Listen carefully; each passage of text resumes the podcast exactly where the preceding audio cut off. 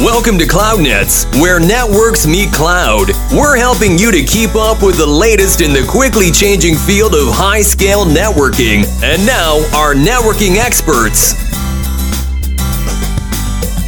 Today, we're going to talk about edge and core. Practically, edge is in, core is out. And for that, we brought our expert for edge, core, in and out, Ran. And beyond. And beyond.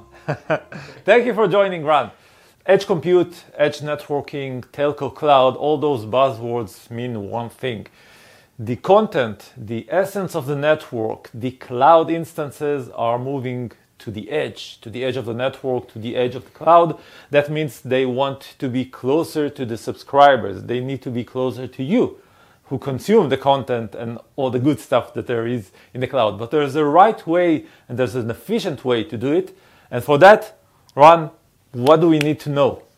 Basically, three points. Surprise. First, yeah, it's a surprising Okay. three points. Yeah. First off is that you want to utilize your network in an efficient way. Taking your service from where it's being consumed all the way to the core and back consumes a lot of resource of the network in between. You want to avoid that, so you want to get the services closer to the subscriber. Point number two, you want as many service points to be available. You want it distributed. So if you have fewer points, then uh, you, you cover a lot, a lot more uh, uh, distance in order to get to these. So you want them uh, distributed.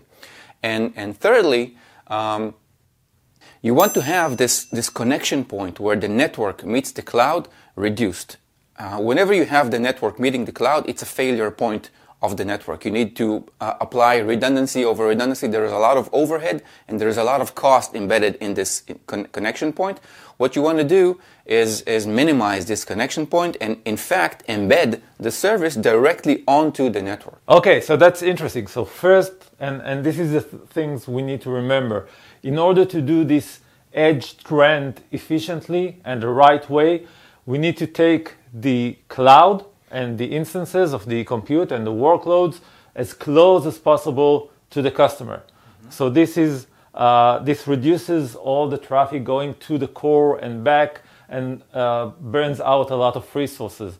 Second, you want to distribute it as much as possible because the more points of service or workloads you have across the entire infrastructure, the greater the chance you will be close to one of those.